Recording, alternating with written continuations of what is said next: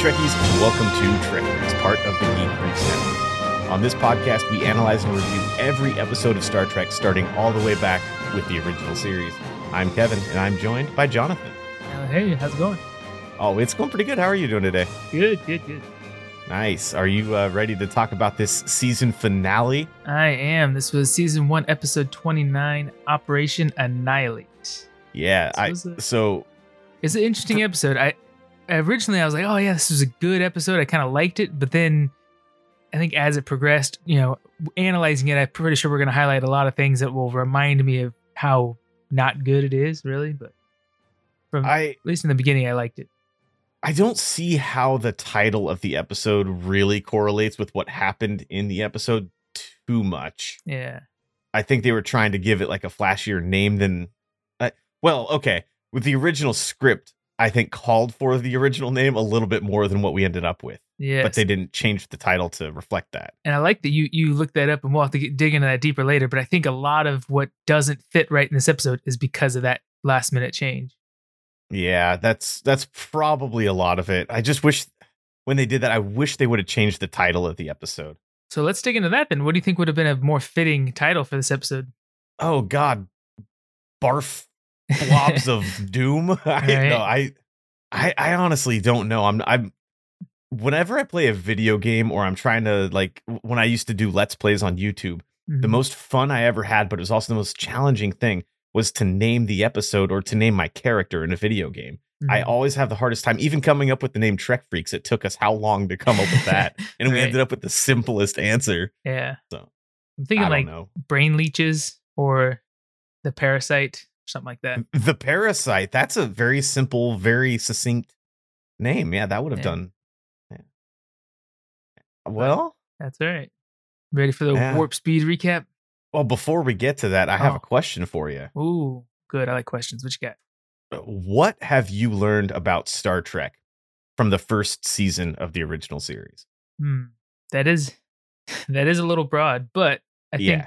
I have. I mean, there's there's a whole bunch of answers. I've learned all kinds of stuff, uh, but I think the main thing I learned from watching the original series because it's a lot different than than what I expected. I've seen some episodes, but not you know paying attention like we are now and actually taking notes and stuff.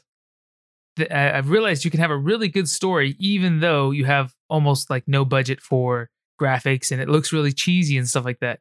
But you can actually tell a really good story in that kind of setting.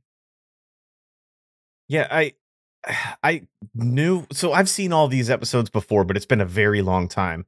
And like you said, with taking notes on them and like analyzing them a little bit more deeply, Mhm. it does I, I get a little something more out of it than I did when I just watched it casually. But like Star Trek the original series, it holds up, but barely. It's like I I love analyzing it because it's so for us it's old. Like we haven't really gone through and seen these before. When we get into TNG and uh, DS9 Voyager, all those, those are a little bit more where we started with Star Trek, Mhm.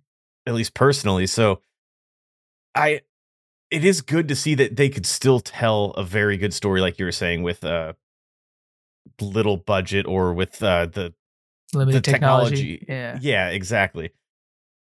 But that doesn't excuse the ones that were really piss poor that they didn't do much about at the time. I think that's my biggest takeaway is that they had really good episodes in between a lot of really bad ones. Mhm. And then there were some that were just kind of in the middle, like this season finale. They didn't care too much about the pomp and circumstance of a season premiere or a season finale. They just wanted to get the episodes out there Mhm. and order be damned, I guess. And I haven't paid much attention to who's directing which episodes, but I really wonder if we'll we would see some correlation between some of our better and worse episodes if there's that big of a difference. Because I know in most Star Treks they have you know various directors, you know uh, a whole bunch of different directors for different episodes. Um, but yeah, I wonder. There's such a wide range, like you're saying, of you know good story and just okay and pretty bad, and I wonder if it has something to do with that, or perhaps specific writers are writing different episodes separately instead of as a group. So whenever I take notes, I always do put the writer and the director at the top of my notes. And there are very few that I've been like, oh yeah, I recognize this name. Um, especially this episode. I don't know the, the writer is Stephen W. I'm gonna botch this name. I apologize. Cara Carabastos. I don't know. Uh, and the the uh, the director is Herschel Daugherty. I haven't heard of either of them before this. Like I hadn't typed their name out before Mhm. on any of my notes. So we were kind of spoiled later on in Star Trek by having a lot of the actors actually direct and sometimes even write full episodes. Yeah. And th- they're the ones living the characters while we're watching it. So getting their insight into directing and writing, it, we're spoiled in that sense Yeah. later on. uh, Star Trek has always been very progressive. They you know are inclusive and try to uh, address political issues in a futuristic way, so it's not so polarizing. I think, uh, but with them still you know being that way through all this series of Star Trek we've seen, it's funny that you can still see some kind of date stamp on you know these older episodes where I mean you could see what issues they were dealing with at the time, and then things that we've kind of learned to see from a different angle now that you know time has passed and we've grown more progressive or more inclusive or you know however you want to say it so it's funny the things that they totally nailed and then some things are like oh it's a little bit you know sexist or uh, you know a little bit odd that you would word it that way and might offend certain people or whatever uh, it's interesting that we can see both sides of that Yeah. I definitely know there was a lot of stuff earlier on in season one where we were like, yeah, that I don't think that would hold up so well today, but for the time it was very progressive and very uh well written in that respect. But yeah, Star Trek's always had that on its sleeve, and that's that's what makes Star Trek what it is. But yeah, uh, we'll talk a little bit more about that at the end of this episode. Until then, it's time for the Warp Speed recap. The Enterprise is following a trail of planets whose people have all been wiped out due to mass insanity. Let that sink in for a second. Mass insanity. That's what this episode is. The trail leads to the planet of Deneva, where Kirk's brother, where Kirk's brother's family just so happens to be living. As they approach, a Denevan ship flies into the sun. Before the man in the ship dies, he sends a message to the Enterprise saying, Finally, it's gone. I'm free. An away team is dispatched to the planet to investigate. No one is seen on the streets with the exception of a few people that attack the Enterprise crew while trying to warn them away. Kirk's brother is found dead, and his sister in law and nephew are near death. During the investigation, Kirk and crew find a room covered in gelatinous blob creatures. One of the creatures attacks Spock, and he is taken to sickbay. The creatures are taking human hosts and forcing them to build spaceships. Spock is able to suppress the effects of the parasite and helps McCoy and Kirk to find a way to kill them. Phasers set to kill had no effect, but these creatures are unlike any life form they have ever encountered before. They find out that a heavy dose of light kills them. They have Spock, Kirk's nephew, and the rest. er, Sorry, they save Spock, Kirk's nephew, and the rest of the residents of Deneva by shining light from a satellite on them. What a way to end the first season of one of the most iconic shows in history.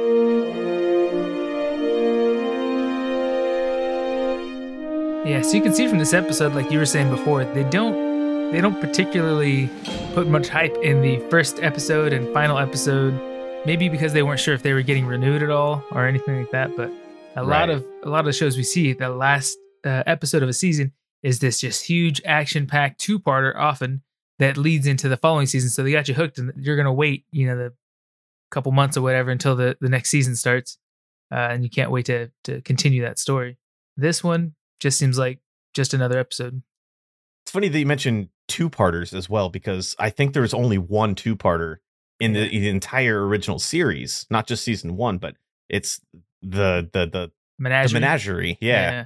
Yep. Um yeah, it's it, it maybe just wasn't something that was done so often back then, but Mm. yeah, I know it's definitely a thing in Star Trek later on. But what did you think of this episode? It it from the surface it seems like it's a pretty good episode. Like I kind of like the story and the the you know pacing wasn't bad. It was interesting, but then when you look at some of the finer details, you're like like when we were talking about trying to figure out what the uh, moral of the story is. It's like uh, I don't know. It's, the the story itself is a little light, a little like hollow. Like it's hard to really find a moral out of this one. uh, and some of the you know the effects, the creatures themselves were a little cheap, and the story though it was pretty interesting. It seemed a little clumsy, like it wasn't written right. And then you looked up earlier that uh, the original script was actually changed uh, drastically towards you know when they're almost done making it uh, to be very different, and that makes sense why this seems so clumsy. I think. Yeah, I I agree completely. It's it this is uh, it's a strange episode because most of the time there's it's very slow in pacing until the very end and then they just dump all the exposition and resolve the situation at the end of the episode. Mm. This one there was so much exposition and build up at the beginning like in the first third of the episode was just like these uh, planets are dying. All the people are dying on these planets because of mass insanity. Kirk's brother's living here. Spock gets infected. Uh, he's trying to break out and break free from the from the pain of these these creatures. Spock or Kirk's nephew's about to die. His sister in law did die. Um, all that like in the first third of the episode, and then the investigation happens and then it's they figure out how to deal with it. And I think I even note it later on. There's still 10 minutes left in the episode by the time they figure out what to do. Mm-hmm. That doesn't happen at all. And I kind of see why they rush the endings because now I kind of expected that, and this ap- episode kind of dragged on because of it. Yeah, to me. Also, you saying mass insanity, and it was in your in your recap too. That would have been a better name for the episode, I think. just mass insanity. I think there would have been something better if they would have just like not called it mass insanity because it's it's so broad. Like obviously they didn't know what caused it at the time. The characters didn't. They knew that it was being caused by something. They didn't know what, and there was no other way to describe it. But the episode could have been built around some other mass thing, like maybe the creatures that were infecting them weren't letting them sleep, and they had to keep building these spaceships and stuff, and they weren't allowed to eat or sleep or drink water or whatever so they their bodies just deteriorate over time and they just allow themselves to die rather than be driven insane by these parasites yeah. in their brains. But once again, I'm not a writer and I'm kind of stealing that from an episode of Stargate SG1, so nice. As I am wont to do. Anyway, so the episode starts off uh, with Kirk and his crew trying to reach someone on the comms. There's no answer back. We don't know who they're trying to get a hold of at the time um, Spock shows Kirk this map of planets that over the past, I think he said like 500 years, um, these planets have been destroyed by mass insanity, which it's a long time. Uh, a long time to yeah, not figure out what's going on between these planets. Yeah, you'd think that I, I, I realized that the whole Enterprise mission is they're on the fringe of space. They're trying to seek out new life, new civilizations. But obviously, Kirk's brother's living there, so it's not that far out there. Yeah, for there to be a whole human colony there. But you'd think that they'd figure something out hundreds of years sooner. But yeah. and maybe so Kirk's brother can't be you know 500 years old, so he must have moved right. into a neighborhood where there was nearby planets are suffering from this insanity that's spreading apparently unless they had just found out about the the insanity stuff spreading but yeah, they didn't really give any explanation as to how they came to that conclusion or how they found out about any of it. Yeah. Uh, there's a ship approaching the sun um uh, around the planet where they feel where they where the trajectory of the mass insanity was taking them to Deneva. There's a ship flying toward the sun. Uh, Enterprise tries to uh, fly closer to warn him away. He doesn't get the message, or he gets the message but doesn't care about it. He's just insane, seemingly. Flies directly into the sun, but before he does, that's when he cries out, I'm free, it's gone. Um, the Enterprise reverses course before it's too late. And they set course for the planet, which is where we find out that that's where Kirk's brother Sam and Sam's family are. And then oh, they do that dun dun dun. It's like so I want to say I think because like we later see that Spock is able to resist the effects of these creatures, that their mind control ability, and they say that uh, a lot of the the people that are being taken over, being host of these creatures, are forced to build ships for them. But then we see like this guy who flew his ship into the sun. Right. So I want to say that people that are have you know a higher intellect or you know whatever, not the simple minded, but the stronger minded, are able to resist and just like fight, kind of stay in this limbo where they're able to pull away. Like like we see his sister's able to like speak about them, but it really hurts her. Uh, so they can kind of like break free for at least a moment of the control of these creatures, uh, but then only you know Spock because his in- intellect is so much more superior or has more control over his emotions and his mind. He's able to actually uh, stay in a detached uh, state or whatever. Yeah, he, I think he says that uh, pain is of the mind and the mind can be controlled. Yeah. Um, but we see this in an earlier episode where they have that machine that empties their brain essentially. oh, I forget yeah. what the episode was called, but um, whenever Dagger they try the to, mind. yeah, that's the one. Yeah. Yeah, whenever they try to talk about it, it causes them physical pain to remember. And that's exactly what this is doing. Like anytime they try to talk about the creatures or what they're having them do, Mhm. it causes them physical pain, and Spock's able to overcome that because of his mental abilities, essentially. yeah. Kirk is given a captain's log, talks about the mass insanity that has seemingly reached Deneva. Uh, Deneva has been out of contact with the Federation for over a year, I think he says. hmm Uh, also seems similar to another episode where Nurse Chapel and her fiance had been out of contact for five years, hmm but there was that personal stake in it for them. That's funny too, because Nurse Chapel's actually in this episode again, and we haven't seen her very often in this season. Uh, Kirk's sister in law sends out a distress call. Kirk answers, but she cuts the transmission. Uh, Kirk, Spock, McCoy, Scotty, and a couple of other crew members beam down to Deneva's capital, where the city's just empty. It's a ghost town in there. Everyone's hiding away in the buildings. We find out later why that is, but at first it's kind of a little eerie, and that's when I'm into the story right now. Is that this this place is just empty. They have they have no idea where they're going to try to figure out what's going on, but there's nobody there to help them besides the people that rush them to try to attack them. Well, so why do you think everyone's hiding inside the buildings? You think it's just the exposure to the light? Yes, like Uh, uh, after watching the episode, that's what I've gathered from it. Oh, okay. Yeah. But at the time, I didn't know. yeah. I was thinking like, uh, what's that movie? It Will Smith, I Am Legend, where they have like these kind of zombie vampire things or whatever, and they like hide during the day and, the, and inside the buildings and then come out at night. It really made me. I was kind of hoping it was kind of uh, that scenario, but we don't see them really rage out at night or anything either.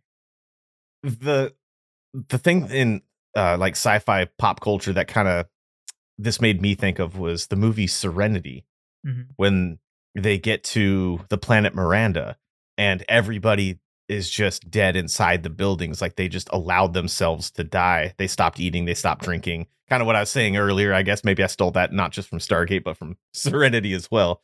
Um that's kind of what i was thinking this was going to go with but no everybody's uh, most people are still alive. There's at least a million people and a hundred thousand of them in that city alone. They're just all inside.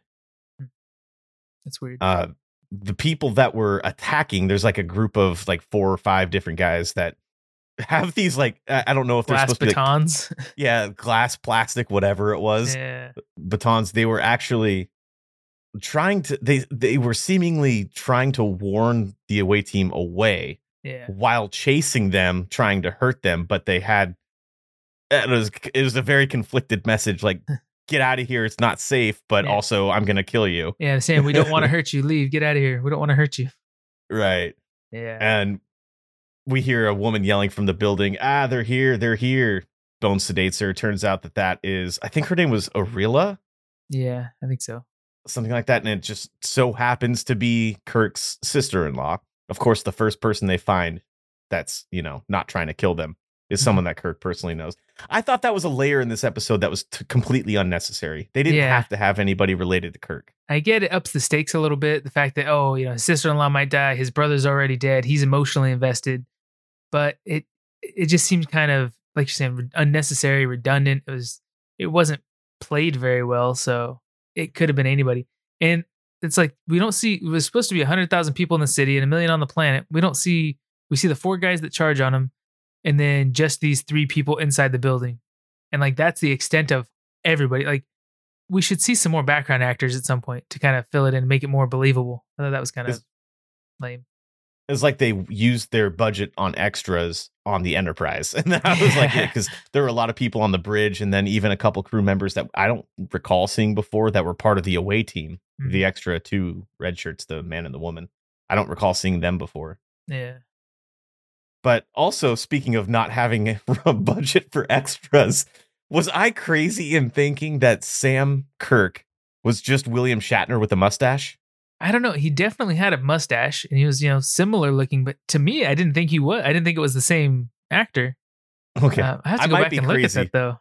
I, I looked at it twice and I got the same. I didn't pause it, but I like rewound it. I'm like, that's just Shatner with the mustache. It looked like it was him both times. And I'm like, you know what? I'm just gonna ask Jon and see if I can just sound like an idiot while I'm recording the podcast. no, you could be very much right. Like Are you looking that up or something? I'm, or- I'm gonna look it up right now. I wonder too if it was his double that we've seen before, who doesn't look that much like him. But like, this guy, this guy did look a lot like him for sure. yeah, I, I could have sworn that that was him. If not, then I think they definitely found a better looking body double. Yeah, for Shatner later on. Uh, back on the ship, Bones runs tests on Arilla and Arilla's son, who's Kirk's nephew. Uh, Kirk talks a little bit to his sister-in-law, saying that, and she she is saying that they came eight months ago. They're apparently visitors from another planet. Something was not their fault, and then she screams more and is sedated. Uh, they're using some sort of mind control to prevent people from speaking of them, kind of like Dagger of the Mind, like we talked about earlier. The people of the planet are being forced to build ships for them. And as of right now, I have no idea what's going on. And I guess Arilla's dead now. like Yeah. you kind of just jumped to that pretty quickly. yeah. It's kind of like they don't really explain it, but she just like kind of freaks out and then stops moving. So okay, I guess I guess she's dead. So next, I don't know. Right. It it seemed like like we were saying, they just added that layer in there just for some personal stakes, but it didn't mean anything by the end of the episode. And I'm definitely going to talk about that at the end of the episode because there's another thing in here that happened that had no effect whatsoever on the episode Yeah. that was just meaningless, but we'll get to that. Though I'm glad they didn't do the the flip side of it, which they do very often on the show. To up the stakes for Kirk, they would make it an attractive woman that he starts to fall in love with, and they they avoided that by making it family. So I was like, okay, yes, is a random planet far away that you happen to have family on. What a coincidence! And you beam down, you happen to be near the only survivor you find who happens to be your family. All of it too convenient, but I think it's better than him falling in love again and trying to seduce this woman as her family's dying around her. I legitimately thought that he was going to seduce her later on in the episode. Say, oh, my brother's dead, but you can live with me now. Yeah, I, th- I thought that was coming. You can call me Sam. Jim, Sam, they're so similar. I can go by Sam from now on just for you. Yeah. Kirk rejoins the away team back on the planet. Uh, they have not run into any other people nearby, which is insane. In a city of 100,000 plus people, nobody around. Yeah. And then Kirk orders the away team to set their phasers to kill. hmm Like they have no idea what they're up against. They have no idea if more people are going to attack them. More innocent people are going to attack them, which they used their phasers on stun earlier. Why just randomly decide that this is the time to set your phasers to kill? I get it. They know that there's something that's infecting these people. But you don't know when you're going to run into them versus when you're going to run into somebody that's innocent that you need to stun rather than kill. Yeah. Only difference is he found out now that whatever is affecting them is lethal because his his uh, sister in law died. But Right. and well, his his brother was already dead too. Uh, but yeah, it's like you still need to. You might be finding other innocent people that are trying to escape as well. So you should Yeah. probably keep them on stun. It just seems like a massive leap, especially for a decorated Starfleet captain to make. But Yeah. I, I guess that's just something that in the original series we have to kind of live with a little bit. Yeah. Um, did you ever get an answer to that? Who played Sam Kirk? I can't find him. I found a bunch of the other actors, but yeah, I don't see him in the. I mean, he must be in the cast listing somewhere. Frank, the editor, stepping in for just a moment. Yes, George Samuel Kirk was played by William Shatner. The away team walks into a building that resembles like an arboretum, is what I got out of it because there were plants everywhere. Um, all across the walls were some sticky, gelatinous creatures that were making like weird kissing, farting sounds. And it's weird that I say kissing slash farting, but it was a very good combination of both, which is kind of what I guess my wife has to deal with with me on a regular basis. So I would that that's like pinnacle original series for me. Just ugly looking blobs that make strange noises.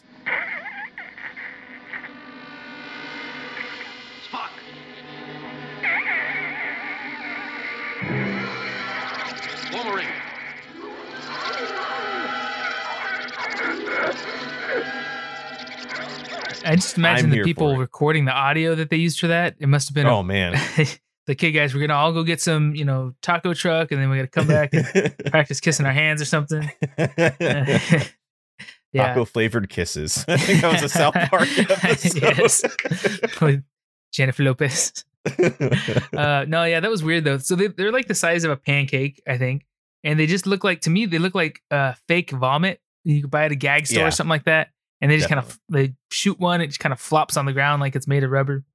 They did a good job at making some of them fly with strings, whatever. They could kind of like fly off and try to attack them, but I, in the end, I really don't care for this creature that they designed. To me, there would have been a so much more effective way to to make these th- that creature has almost no mobility. I mean, they're able to fly, I guess, but can they walk? We don't see them crawl or slither or anything like that. They're just a blob of goo. Um, so individually, they're they're almost useless. Their number one absolute most like effective ability is they can attach themselves to a host. So they should have been on hosts when we see them as a threat. We should have seen yeah. people even if it wasn't this big blob on their back it could have been a purple spotted rash they got like we seen in a different episode or or little like mushroom like spores coming out of their neck or something i think that would have been so much better just put a little bit of a something specific on certain people and then they are the threat. And you can see the range of like when someone first gets infected and they would be like the guys with the batons running down there trying to you know ward you away and hey you know you need to get out of here. You guys are going to get sick too. And then the ones that are fully affected and building ships and doing whatever the the creatures want them to do they would move slower. I'd like to see them kind of almost robotic because this these creatures that don't aren't used to their bodies are now operating them like puppets from the inside so it'd be kind of you know a little bit animatronic and slow moving but then that's how you know that those are the ones that are fully taken over Yeah, it would be apparent to both the audience and to like Kirk and crew that there's something wrong with them Mhm. and that they're not themselves while still differentiating them from the normal people of the planet if they were to have been been seen in this episode at all. yeah and then if they Um went back with the original script, like you were mentioning before, the in the original script, instead of using light to destroy the creatures, they destroyed the home planet of these creatures that was like a central nexus for all the the neurological connection between them all. So after that, they would become inert. They would just be blobs without the mind control ability. Uh, Right. I think that together, though I know it's like a genocide kind of thing, and we don't want to support that, but these creatures are also killing people by the millions. Uh, if if you're going to kill them all anyway, you can kill them in a more story meaningful way than yeah, the way because they went about it. as soon as the Enterprise leaves this planet, they may be taken care of right now, but the neighbor planets aren't, and the neighbor planets Right. are building ships, and those ships are going to go in every direction. So these creatures are still going to be spreading, you know, uncontrollably. Oh, but it'll be fine. Witty banter for 30 seconds. At the end of the episode, everything's great again. Right? Just give everybody flashlights, we'll be good. But really, if Um, they send a subspace message and let them all know how they resolved it, maybe other planets will be able to defend themselves. right. All right. One of the creatures flies into Spock and lands on him. Mm. Um, the latches onto him. So that oh, that was after. Sorry, they actually try shooting one of the creatures, and Mhm. it it with their phasers already set to kill, and it doesn't kill the creature, but it like takes him out, and he fall the he it falls down. Yeah. It falls down, and it's obviously hurt, but it's not dead Mhm. uh, as they leave, when they figure out they can't actually kill them right now, they leave and one of them attacks Spock, just latches onto his back. Mhm. Uh, Kirk rips it off, but uh, is that right? Kirk ripped it off of Spock's Yeah. back, Yeah. And but it was it was too late. It had already done something to him by that point. Yeah. Injected some kind of spores into him or matter. Right. Uh, back on the ship, McCoy and a returning Nurse Chapel are examining Spock. It's good to see Nurse Chapel again. Mhm. which is crazy because when she plays Lwaxana Troi, I hate those episodes. But as Nurse Chapel, she's awesome, and even as Lwaxana, she's awesome. But It's- I just don't like the character. it's funny too when we talked about her before and you'd mentioned Lwaxana Troi. I'd never seen her before, but since then I've watched those, a couple episodes with her in uh, Next Gen, and so Okay. now I totally know who you're talking about. nice. Uh, Bones says that either Spock or oh, hold on. Bones says that either Spock or something the creature left in him are fighting McCoy's treatment or the ability for McCoy to find a treatment. hmm He then decides that there's nothing more than he can do, which Nurse Chapel did not like. hmm Nurse Chapel kind of has a thing for Spock, but she's also, you know, a kind soul. Yeah. So she didn't want McCoy to just give up on him right then and there. But what else can you do? Yeah. Like there's stuff all through his nervous system. I, I do like Right. the way that Bones explained how this this creature works and how, you know, these little tentacles or whatever, you know, they're like, oh, you think you can get them all out? And it's like, no, they spread along his entire nervous system. So they are literally through all fibers of his body. There's no way to get all that out. Right. Uh, pretty cool he- yeah, he's nearly impossible to remove all this stuff from inside their bodies, and no one on the ship, including I think he said there's the the whole science lab was in on it, the Mhm. the medical, eh, all, all the the different science and medical teams were trying to figure it out. and Nobody had any idea of how to remove these little spongy things, whatever they were, from the people that were infected. At this point, being Spock and uh, Kirk's nephew. Peter was that his name? Peter? No, I don't remember his name. Maybe I'm just making that up. I like it. I'm gonna go with Peter. from now on. um, Spock actually ends up getting out of bed, but he's talking to himself as he's doing it. He says, "No, I won't," as he walks out of sick bay. Uh, he rushes the bridge and starts push- pushing people down. He attempts to use the Vulcan nerve pinch on Kirk, hmm but it's taken down by uh, four of the guys on the bridge and sedated. Did you have any idea what he was trying to do at that moment? I not really. I assumed he was trying to take over helm control, but uh, they yeah they didn't make it clear. I just remember though that that scene specifically just kind of I don't know seemed so poorly done. I don't know if it was like the angle or they didn't change shots uh, angles at all or enough. It just seemed like a real clumsy like a fake fight. It seemed really you know lazy. Yeah, I, I would like to headcanon that a little bit into Spock trying to take control back and like trying to hold back what he was doing. So it Mhm. looked like he was not actually trying to hurt anybody on the bridge while this creature was still making him try to hurt these the people like his friends and Yeah, I, he- coworkers. but he's resisting the creature's uh, attempt of attacking is right, yeah, exactly. Okay, that makes sense. I don't think that's what they were going for, but that's what we're here for. So, what do you you think he was trying to get to helm control as well, or what do you think Yeah, he's going to do? I I don't know. Like I think the creature was trying to take over the ship. Yeah, They never even say why they need ships. But obviously, as it is, they're capable of going from one planet to another, to another, and another. yeah, Why do they keep needing more ships on these planets? Or do they have like millions of them back on their homeworld that they're trying to have fly out into the galaxy? Or yeah. I assume they're trying to spread as much as they can. Just you know, a couple of them could probably take over a planet because they can multiply. I assume. So if you can, everybody gets a bunch of ships. You go in every direction, and you can just, keep spreading like a virus. yeah, I suppose if that's their prime directive, I guess, is Yeah. to multiply. Then, uh, like the Borg once again. Yeah, Um, back in sickbay, Spock wakes up again, but is seemingly himself this time, but he's in pain. Uh, he claims that he can return to duty and that sedatives and restraints are no longer necessary. He claims uh, he, he claims pain is a part of the mind and the mind can be controlled, but his human half is getting in the way of that, which I thought was a nice little touch when Kirk asks him, What about your human side? And he's like, Well, it's a bit of an inconvenience, but I think I can overcome it. yeah, I like that. nice little touch. Though at this point, I totally was convinced that Spock was lying, that the creature had full control. Yeah, and he was just trying to make it seem like, oh yeah, I'm okay. Let me out. I'm not going to kill all you guys. Yeah. I think we were supposed to doubt him at that point. Like, I, I'm not sure exactly what they were going for, which is another problem that this episode suffers with suffers from is us not knowing the motivations of people. Because we see Kirk go back and forth on a couple of different things Mhm. uh, pretty quickly after this. Um, character motivations and then the even the villain, the blob motivations. Like, what are they? It's never said. yeah, it's, definitely could have, you know, used a couple more passes in the writers' room. Yeah, at, at least like six more no, actually, that's probably what butchered the the episode to begin with. Was it going through the writers' room too many times? True. like, yeah, from the original. it would have been interesting to be able to read the original script. Yeah. Um, Kirk pleads with Bones to help Spock and his nephew, but Bones reminds him of the 1 million plus other colonists on the planet that also need their help. Um, this is when we start seeing Kirk actually getting a little more emotionally invested in what's going on, which is great for him to have some emotional attachment to the episode mm-hmm. as a character. But then quickly after, I think right after the next commercial break, he's like, Oh, I don't even care about that.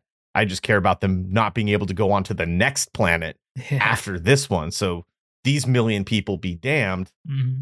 It, it, that's what I'm talking about with his motivation is just going back it and changes, forth. So yeah. Like, come on, dude. You yeah, you want to save a million people and you want to save the galaxy, but you need to choose which direction we're going to go because that drastically changes our approach.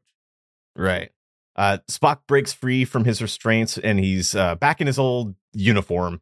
Uh, looks like he's in almost tip top shape. Heads toward the transporter room and orders Scotty to beam him down, but Scotty refuses. Uh, Spock knocks out the other guy that's in the transporter room, and Scotty pulls out a phaser on him and calls Kirk um, at this point, okay, I, I'm going to read the next part and then I'll ask you a couple of questions. Spock tells Kirk that he's no longer in pain, and they debate whether or not Spock should be able to go back down to the planet. Why did they act like Spock attacking a fellow officer was no big deal? Yeah, that's a great question. Anybody else would be in the brig. Um, I think. I mean, they they understand that he's under partially under the control of these creatures, but that should I mean, be reason enough to not trust him to go alone on a an away yeah. mission. You say, "Oh yeah, I have control of my actions. My mind is is you know not clear, but in control." Okay, but you just attacked a Starfleet officer to try to you know force your way down to the planet.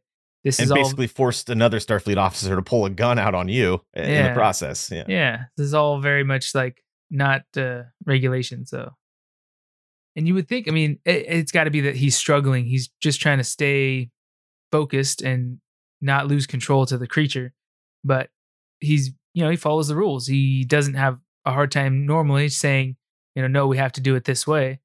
And so the fact that he's trying to go around the captain's back and sneak down to the planet and hurry up and find one of these creatures to analyze it, it's like, why don't you just do all that, you know, transparently? Like explain to everybody, hey, this is what we have to do. I'm not 100%, but I'm feeling good enough to focus and do this and have them send a couple red shirts with you. Like if they want to keep you under phaser, you know, uh, hold the phaser to you or whatever, then that's fine. Uh, you know what you're doing. And, and, and honestly, if you don't, can't trust yourself because you might lose control to these creatures, it's better that you have other Starfleet there that can, you know, disarm you or, you know, shoot you, stun you, uh, to keep you from maybe taking over the ship. Uh, in Spock's defense, they did he did try explaining that a little bit to them. He said that the restraints aren't necessary. And then he kind of proved that they were while trying to prove that they weren't. So it's it's really weird how they go from Spock's in danger and can put other people in danger to Spock just posed a threat but is trying to help the threat, so let's just let him go. Let's let him do his thing. I don't think that any other crew in Starfleet would ever do this, but Kirk's a fucking cowboy. He gonna do what he gonna do. so he just lets him go back down to the planet to investigate. Though this does seem like Kirk is reacting emotionally, because yes, logically he would just stay in the sick bay, you know, call for Kirk to come talk to him, explain the situation again, and devise a plan that they both agree would be the safest way to go about this. Instead, he's like, "Nope, you guys aren't listening to me. Forget you. I'm gonna go do it myself." Rips himself out, trying to beam down. You know, he's taking control of the situation on his own, which is not the typical Spock logical course. Right. I I wonder if that's because he thinks that he can only hold the creature for a limited time, so time is mm-hmm. of the essence. Maybe. Uh, or he just knows that and I think he even says later on, or maybe it was even during the scene that if uh if Peter, I'm gonna call him Peter, if Peter were to wake up, he knows what kind of pain he would go through because Spock's currently going through that mm-hmm. and he doesn't think that the child could handle it. So he's trying to he's being emotional for kirk who is emotional yeah. I guess. Maybe he, we're just adding layers to the writing here. Yeah. Well because cock, uh, cock God, damn i did it again. Spock can uh, see something that kirk cannot uh, he could see, like you're saying, the the anguish that he's going through and what the kid's going to go through. So he doesn't want the you know the, the kid Peter to to suffer like that. I can't hold it. Sorry. Uh, who would who would name two characters like that and put them so close together in every episode? right. Kirk and Spock. I am 12 years old. it's terrible. Uh, but yeah, so Spock can see what they can't see, and so he's trying to explain to them. They don't understand, so he's trying to do what he can do, like you're saying, not just to protect the kid Peter, but to also protect Kirk from even more emotional suffering that he's going to go through if Peter dies as well. Right. Right? I don't know. That's a lot of words. Yeah, I no, I get what you're saying because I yeah, it's more layers to the writing than what they had intended, but it's the only way that it kind of makes sense to us. I th- I guess. Yeah, trying to put a sugar coating on it. Right. Back on the planet's surface, Spock is once again attacked, but by a single is- by one guy. I think it was just one guy that attacks him this time, Hmm. and Spock takes that guy out, which I don't even know what the whole point of that was, and then fights off the pain from the jelly blob again. I think it's like trying to show that if he takes his concentration off of suppressing the pain that the parasite's causing him, Mhm. it, he'll have to like submit to the pain essentially. Yeah. So he fought off the one dude, and then all of a sudden he's in pain again. And I don't understand why the creature would attack him if those things are all connected. Well, maybe the one the parasite inside him can tell the other ones like, "Hey, I don't have control of my ship or what my host."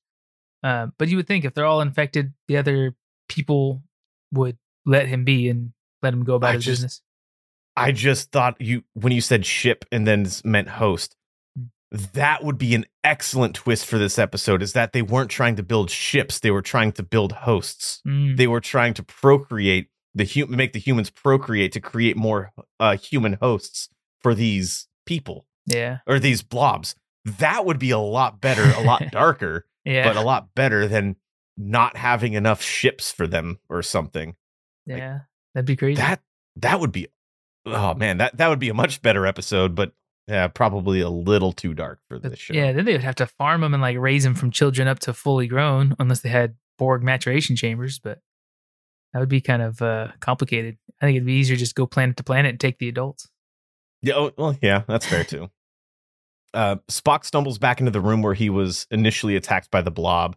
He shoots another one off the wall and captures this one, so that back in the science lab, uh, Spock, Kirk, and McCoy can talk about what they are gonna do to try to study it to see what can kill it. Essentially, Mhm.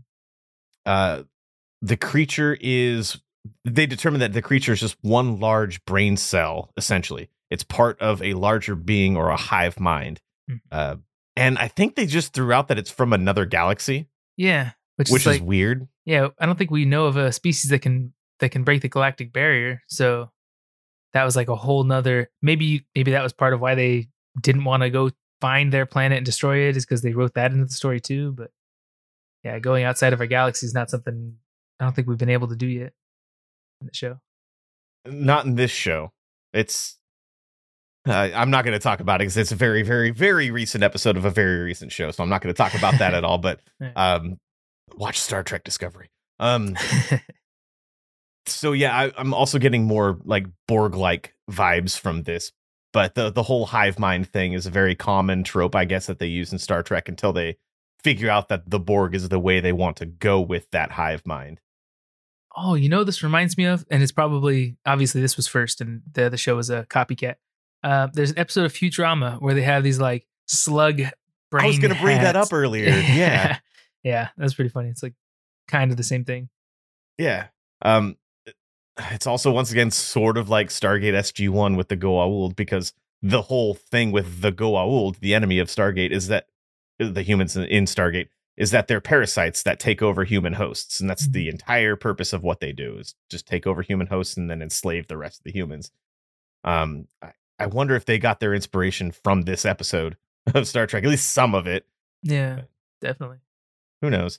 Uh, McCoy can't find a way to kill the creature without killing the host that it has infected.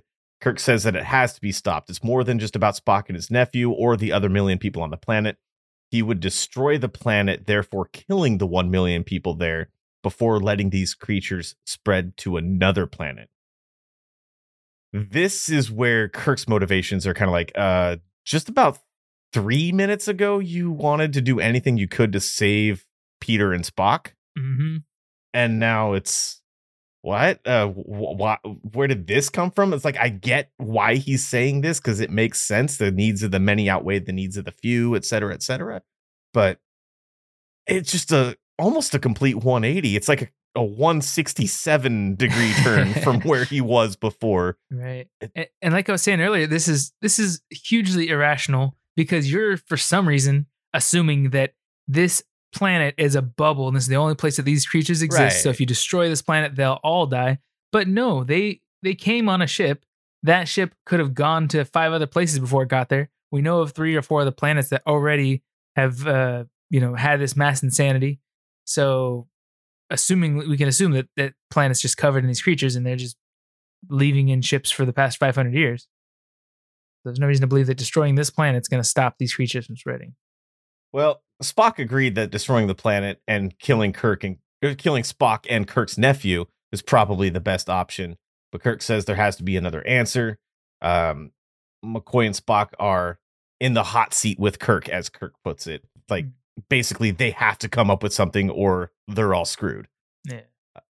Kirk realizes that something in the sun killed the creature earlier before it killed the man that flew into the sun, which makes them think that sunlight or some sort of light is directly harmful to the creatures. So they rig up this whole testing chamber thing that they already kind of had set up in the the med lab or the science lab wherever they were, and uh, it it actually worked the first time. Like it killed the creature. Mhm. Um, I thought there'd be a little bit more trial and error to that, but no, that's kind of getting close-ish to the end of the episode, I guess. But Yeah. And well, so one thing that bothered me is is Bones was explaining all the tests he's done, and one of them was the, the main one was that he was trying different levels of radiation. That he tried, you know, what three thousand kilojoules or something like that, something that was like supposed to be the equivalent to the to the sun or or super hot that you know humans definitely wouldn't survive. And so if that didn't work, I mean, light is a frequency of radiation, so they're dialing it down way less. But I, I don't know. That's my very rudimentary understanding of our science. Now, I, now that I speak about that, I realize these creatures are life unlike we know it. So maybe there is something different about visible light versus these higher forms of radiation. But uh, yeah, they didn't even like touch on the fact that light is radiation, and he already tried that. well, and that's just the thing is that in the next scene, Spock is a guinea pig for McCoy's tests, and he blinds Spock, but it kills the creature. Mhm. And then we find out at the end of the episode, I'm going to skip a little bit here because we're getting close to the end, um, that none of that was necessary. Like, Spock didn't need to, not only did Spock not need to be blinded, but he actually wasn't blinded. Like, yeah. it was only a temporary blindness, but they, they've, they discovered that the, the, the type of light is something that humans can't even see anyway, the Mhm. type of light that they need to kill these creatures. So, yeah, it was like an ultraviolet light that they needed. Yeah. So you you would figure throughout the radiation test, like you were saying, that that would be something else that would have accidentally been tested, but Mhm. thankfully it didn't work because they would have probably just irradiated a whole planet to get rid of them rather than shining a light on them. Yeah. Yeah, that was again just kind of the clumsy writing. I don't know if it was the like some last minute changes to the script or what, but it just like you're saying that whole portion with Spock, the fact that he was blinded and not just healed. Oh, but then later it's like, oh, but he wasn't really blinded because you know he has extra eyelids inside his eyes because they're Vulcans and special development. Like, okay, that's cool. Like we're glad you know he's okay, but you didn't have to add all that. That's- that Right. I don't know. It's just like they're trying to shoehorn some filler in between scenes. Like this story wasn't written out to be big enough or something. It was one of my biggest problems with uh one of my biggest problems with uh, Star Wars Episode Nine: Rise of Skywalker. Mm. the the most recent movie when Rey and Kylo Ren are fighting with their Force lightning stuff back and forth, Mhm. and Rey accidentally kills Chewbacca, or at least she thinks she kills Chewbacca. The audience thinks she kills Chewbacca, and then like ten minutes later, no, Chewie's fine. Like that whole scene, like you go through the emotions of it's like, oh shit, there were some mm-hmm. real consequences for Rey lashing out here. yeah. And it's like, oh no, there wasn't. It's all good. He's he's on another ship. It's cool. yeah. That's exactly what I felt here with Spock being blinded by this rush of Kirk and McCoy trying to figure out how to save all these people and not going through proper testing first because they didn't feel like they had the time to. There was a consequence for it, and it's like, oh no, there really wasn't. You guys, you're a okay. Yeah, I, I agree. That emotional gain you get it has to come with some kind of consequence in the story. Like, Yeah. you can't just get all that you wanted to tell and then, oh yeah, but everything else was okay. It's like, no, there's got to be some. If you don't pay for something, if there's no value to it, then there's no return as well. Like, it has to cost you something to be worth something. The other thing was, it seemed like Kirk was pissed at Bones Mhm. as soon as he finds out that Spock is blinded unnecessarily. Like, dude, he's And gonna then- live, but, but yeah and then at, at the end of the episode he's like it's not your fault it's it, it's not your fault like in the next freaking scene before spock comes back and he's not blind anymore it's like you were just pissed off and blaming this guy to his face your best friend Mhm. for blinding your other best friend while doing your job that you ordered him to do and now three minutes later it's like oh yeah it's not your fault it's cool you're fine Bones is like one of the greatest doctors, supposedly, as far as the show is concerned. we've Uh, seen that's not true yeah, seriously, over and over again. But in this, you got to know, I mean, a rough estimate of what level of light could blind somebody with their eyes closed. And maybe just test a little bit under that. Start the first one with, hey, let's see what a flashlight does. And then maybe a spotlight. And then, you know, equivalent to a single bolt of lightning. I don't know, whatever scale you use of, you know, lighting, but do incremental increases until the creature's dead instead of this is the brightest thing we could possibly conceive. Let's hit you with all of it at once. You might get a sunburn, Right. but we'll see if you survive. Yeah, I think that was part of the whole we need to do this now thing and without the proper testing. I think they measured it by I think he said candle light per square inch or Oh, like number of candles per square inch or something like that. It was like 10,000 candle light units per square inch or something like that was the amount of light that they used. But anyway, they do this whole planet wide with a satellite. All the creatures die. Spock's fine. Uh, no consequences for anything. Oh, but what about uh, the brother and the sister in law that are just dead that they never speak of again? Yeah. What? Right. Why was that in this episode if there's nothing gonna be, if they're not even gonna talk about it later? Yeah. I didn't even remember that Kirk had a brother until rewatching this episode because they never bring it up again, at least that I recall. And how many people had already died on the planet too? So I'm wondering, like a little five second, ten second scene on the planet where they're having a memorial for all the people. Maybe there's a wall with names on it or something like that. yeah. And then you see, you know, Kirk setting down a picture of his brother, you know, at the memorial. Something like that to recognize that, yeah, we saved a lot of people, but still a lot of people died in this process. Especially Instead- if he has that emotional connection to it. Right, but instead of doing that, it's a bit of witty banter about how McCoy was the first thing that Spock sees when he regained his vision. Yeah.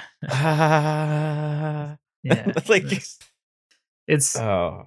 it's just this this episode. I don't know. The writing was needed a lot of work. So, as we alluded to earlier, the original script for this episode had the Enterprise crew leaving this planet entirely Mhm. and destroying the home world of these creatures so that it would cut all of the other ones off of the hive mind so that they would just be nothing. And they could essentially throw them away at that point like just throw them in a in a compost bin or did i just turn british? In the dumpster or something. They they could do whatever with them at that point. But they dialed that down to as you said earlier Jon to not you know commit genocide essentially they just commit small scale genocide on this planet instead so i don't know there were so many reasons with uh, so many things that happened without motivation in this episode there was a lot of stakes with no payoff like Mhm. no consequences. It's just it seemed like a meaningless episode more so than a normal episode where everything's all as it was. And that's a very common trope in television where everything at the end of the episode is as it was at the beginning of the episode. It's it's always what we see in TV, but there were literally no consequences along the way for this one. Yeah, and I think they it looked like they were just trying to fill time sometimes. Yeah. And I, I think it's probably because like traveling to, to first figuring out more about these creatures because they didn't really find much about them at, in this episode, but then figuring out where they're from and going to their planet and finding a way to destroy their planet, which I don't think the Enterprise is equipped to, you know, just destroy a, a whole planet.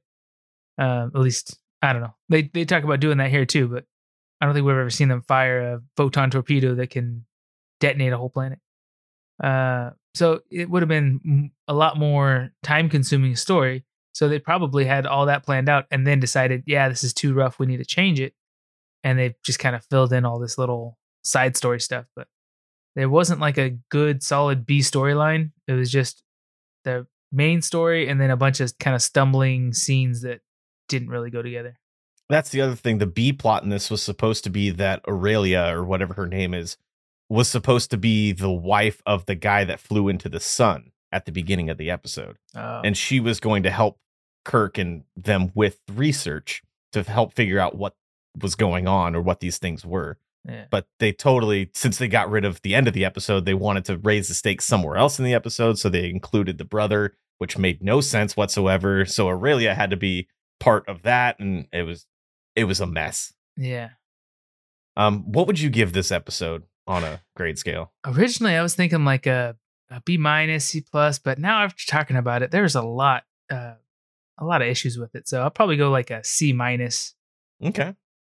I I I'm giving it a C plus because there was some enjoyable stuff in this episode and it had all the like the bones of a good episode. It just the meat wasn't there, you know? Like they they tore that apart and replaced it with tofu and stuff. It just tofu's good in its own right too. It's just it's not a replacement for meat in my opinion for my diet, but yeah. it No- it's it, it it wasn't the same as it could have or should have been, I think. Yeah, I like the concept. Like it was a great idea. They I think they just didn't didn't spend enough time or maybe like you said spent too much time in the writing room and it just kind of seemed clumsy in the end. And I, I don't really have a moral of the episode here um which is fine not everything has to speak to your heart about uh, like any given topic in my opinion but Yeah. uh, did you find anything like It- not not anything clear, but I uh if there was a moral to the story, I think it would be like because Kirk's dedication to you know we got we have to save the million people and we have to save Spock and uh what's his name Peter, and then his oh but we have to find a solution and and save the galaxy so this doesn't spread. His legions kept shifting, but in the end he was dedicated to no matter what we have to resolve this. We can't just you know destroy the planet and run. Uh, so he was yeah he kept changing what he was saying, but I think it's uh, I don't know something about dedication. yeah yeah, that's something something something dedication I, is probably exactly what they were trying to to get out with this episode yeah.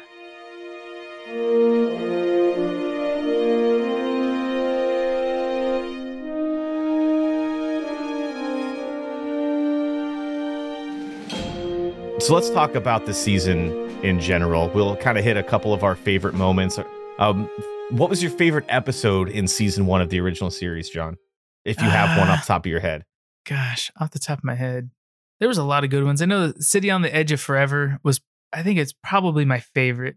I love time travel episodes. They did a really good job with, you know, the setting and, and all that. The story was engaging enough, didn't have like this one where there was a lot of, uh, you know, side stories that didn't, didn't matter. Um, so yeah, I think City on the Edge of Forever was my favorite from season one. I think I'm gonna go with one that um I know Frank told me he didn't like this episode, but uh Balance of Terror was the one where they uh are introduced to the Romulans. Oh I yeah. really enjoyed that episode. That whole like back and forth between Kirk and the Romulan commander on that episode really showed not only who the Romulans are in this universe, but who Kirk is as a commander and how they were trying to outplay each other and play chess and then not chess, but whatever he's I don't remember the exact line, but it really showed Kirk's intellect as not only a leader, but as a uh, as a soldier, Yeah. which And- is a great perspective to get. And that one I remember, especially, it felt like they were in submarines and just kind of like because they were Yeah. cloaked and they were trying to find each other. So it kind of felt, I don't know, uh, that building anticipation that that the other ship is somewhere nearby. We just can't see it, but we can. We're trying to sense it. Uh, that was pretty cool.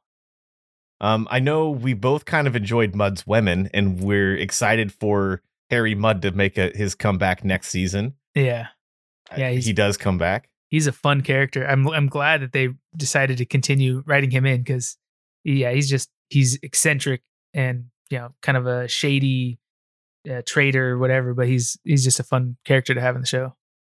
Yeah. Um. The the story that he was involved with in that episode was kind of eh, a little Yeah, sketchy. little not yeah but the the character in general is uh, man he was too good to not be brought back and he's even brought back in discovery Mhm. i spoilers there but uh I, discovery takes place before the original series anyway so there's no real spoilers there that he existed before this yeah. um this, is- this was a pretty good episode uh did you have any like moments of cringe or moments of just pure bad sci-fi that came out of this season oh gosh, we had a few. Um, like I, I wanted to specifically mention Trelane. yeah, Like and that that character, his mirror was just oh yeah, I The sound never effects. Yeah, I, I'll never forget how those sound effects were actually implemented into an episode of the original series and that Frank thankfully went out of his way to edit the sound into the episode of the podcast when we were talking about it. yeah. It was so ridiculous. Like I I'm I really hope that they learn from some of the over the top cheesiness from this season going forward. Yeah. There there was two early on in this in the season that were kind of like uh cringeworthy for me. Uh, one of them was the episode Miri, where there's that young girl on the planet and everybody's aging uh accelerated and stuff like that. And the fact that this young girl and Kirk are having like this kind of romance thing where I think it was just him trying to get information from her to try to save them.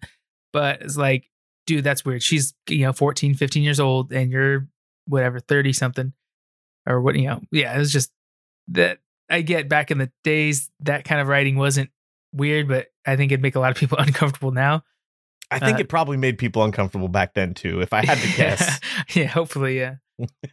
and then uh was it episode seven, uh, what little girls are made of, where they find um uh Nurse Chapel's fiance Roger, making yeah. robots and stuff like that. And then it's like, okay, so these creatures aren't alive, they're they're robots, but they kind of allude to the fact that he's been sleeping with this robot, I think. And I'm like, that's that's weird. But I don't remember. Did he end up being a robot himself at the end? yeah, he was a robot Okay. as well. So yeah. That was just all weird. I thought the the the big dude, the big uh God, what I, I had a we had a nickname for him, or I I may have had a nickname for him in my notes. yeah. But he was like, He's oh, like, it was. I kept calling him Rock, even though I think his name was Brock with a B at the Oh, beginning. yeah, I think you're right. It's- It sounded like his name was Rock, so I just, I think I I don't remember if I referred to him as Rock or Brock in my notes the whole time. yeah. Um, but yeah, that was that was a that was a better episode. Thinking back on it now, than I think I gave credit for when we were talking about it, because overall the story was okay. It was there. It's like an existential crisis of what is a human versus what is like what makes somebody human yeah. versus uh, a, a machine with human like traits, essentially. But Yeah. some cheesy stuff. and really if you if you debate that episode versus there's an episode of next gen at least one of them that i've seen where um where picard has to defend data's right of sentience i guess and so he debates that like uh yeah the, the opposition is saying oh he's just a machine and then uh not i keep wanting to say kirk picard uh, has to argue like, well, you and I are just machines as well. We're biological machines, but we're machines just the same. And you have, you know, fuel you input and, and burn and all this stuff. And so I was like, okay, so if you take that uh, logic and you put it back in this episode, it would be a lot more difficult to argue that they're, you know, they're just machines. That that episode of TNG is really good too, because that character that you're talking about is Dr. Bruce Maddox, Oh who yeah, is comes also back. a big part in uh yeah, season one of Star Trek Picard. yeah, But he's also throughout TNG as well. So yeah, there's a lot of a lot of stuff like that where they make comebacks. But I get what you're saying. Yeah, the, the whole existential what is sentience versus what isn't. It, it crops up a lot in Star Trek. It's a very re- recurring theme. yeah, Um, what I hope is not a very recurring theme is slowly rotating negative zone fisticuffs Oh, from, from That the so Lazarus bad. episode. Yeah. that it like almost make me sick too, and everything's like spinning Yeah. like that, and it's just like yeah, negative image. Yeah, come on, guys.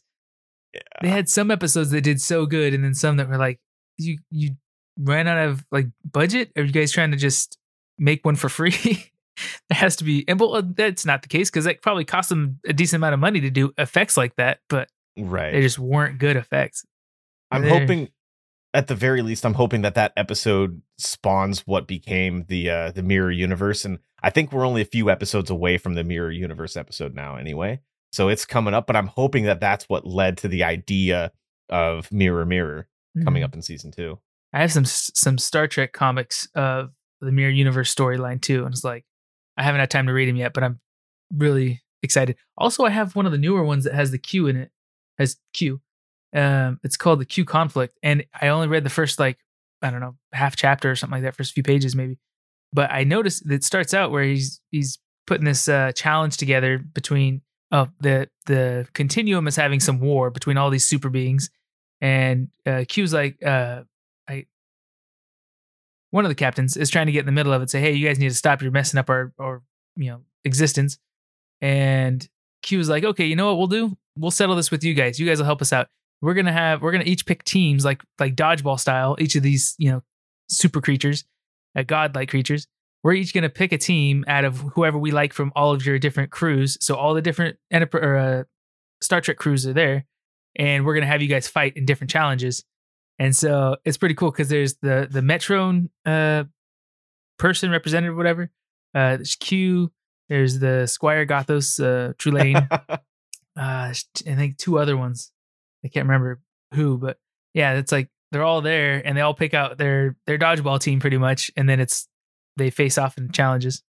So That seems like it would make an incredible episode of Star Trek Lower Decks. yeah, Like that's exactly what Lower Decks is around for is to make all those references and to make a coherent story out of it while still making fun of and paying tribute to uh classic Star Trek stuff like that. Yeah. Man, that's interesting. So, was there any uh, episodes that you think, uh, aside from the one we just talked about, that you think had a good idea, but it just wasn't written or presented well enough? Like if it was redone, it could be a really good story. Uh that one's hard. Yeah. Oh, okay. Yeah, I, I would say um Errand of Mercy, honestly, the one where they uh introduced the the Klingons, Mm, where um they're down on Organia, I think is the name of the planet or something like that. yeah. And they're the whole godlike beings that run the place that are yeah, that episode it it was once again it had no stakes in it because nobody had any emotional connection to what was going on. There was no uh co- there were no consequences for anything if it went awry, which it did a couple of times in the episode.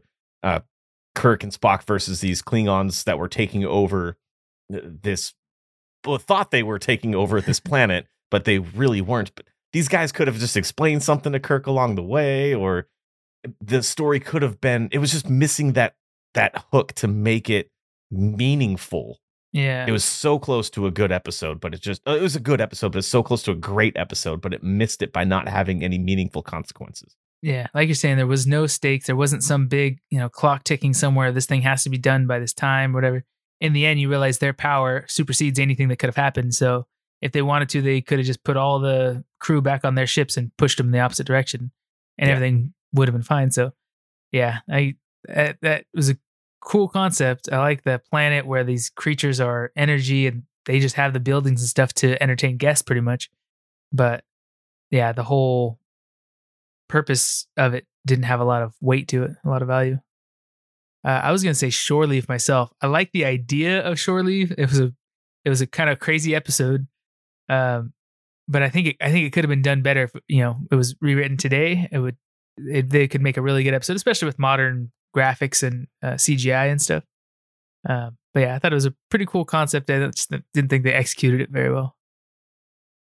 Yeah, that was that was a decent one. Um the only other one that I could think of that was bad but could have been good is Return of the Archons, Yeah, wh- where the ship the Archon had crash landed on a planet like a hundred years prior, and then Kirk is out to investigate what happened to them, and there's another all-knowing, power, all-powerful creature. It turns out to be a computer controlling everybody hmm and just the whole festival thing was kind of cheesy and didn't really have much meaning to it or we couldn't determine what the point of it was. Mhm. Um, there were real stakes with people dying in the episode or had the ability to die. So it wasn't quite as pointless as Errand of Mercy, but they could have done something just it it was a good episode. It was actually a pretty decent episode. And having Landru as the all controlling thing comes back as I think I said in that episode, uh in Star Trek Lower Decks, which is freaking hilarious.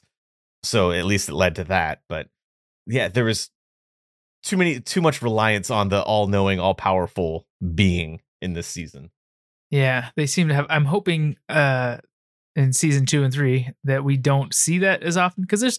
I think the ones that don't have a god-like creature make just a better story because there's it's not as easy of a reset button at the end, and I hate when they use the reset button. I want to see, you know, there's still like consequences. Like, okay, now unfortunately Spock is blind for the rest of the show, or some something crazy, but you know, or we can no longer fly into that sector of space because we detonated some kind of bomb that ruined subspace or you know, actual Something, long term right. consequences. Yeah.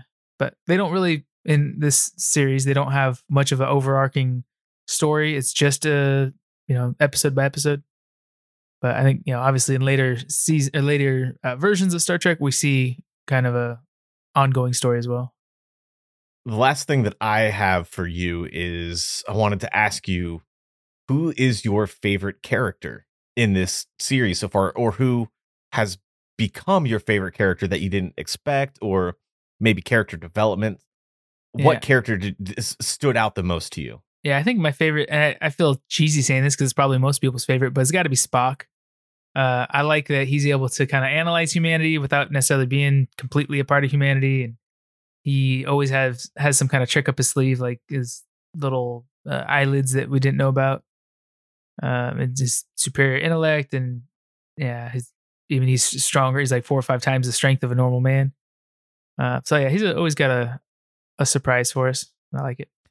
I was gonna say Spock as well, um, just because he's he's kind of the he's kind of the lens for the the audience as well, because he doesn't necessarily belong with the, the humans that are on the ship because he's different, but Mhm. we also don't belong as the audience there because we don't know. Like he's he's allowing us to catch up with what's going on through him as a character. But uh, to be a little different, and not just reiterate Spock again, um, I'm gonna say Uhura, honestly. oh yeah. Like when I first watched this series, I didn't know how deep of a character she actually was. Like Mhm. she because she's hardly in any of the episodes in any major capacity.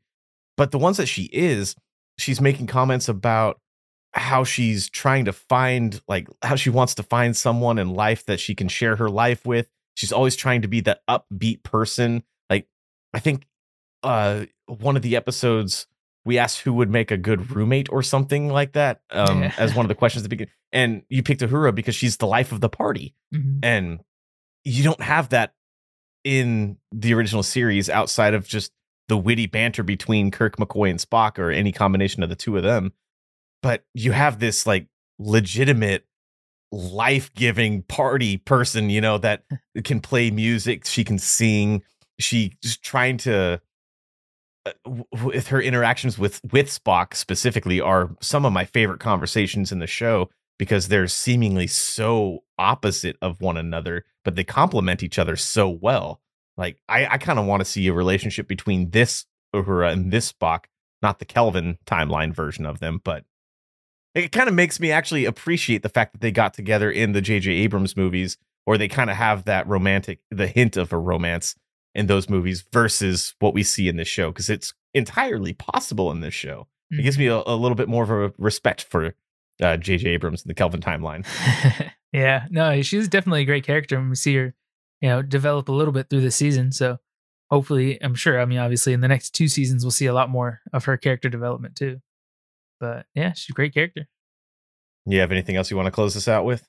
Uh, not that I can think of. I know I had a list of questions that I was going off of earlier, but I can't, I can't think of any of them now.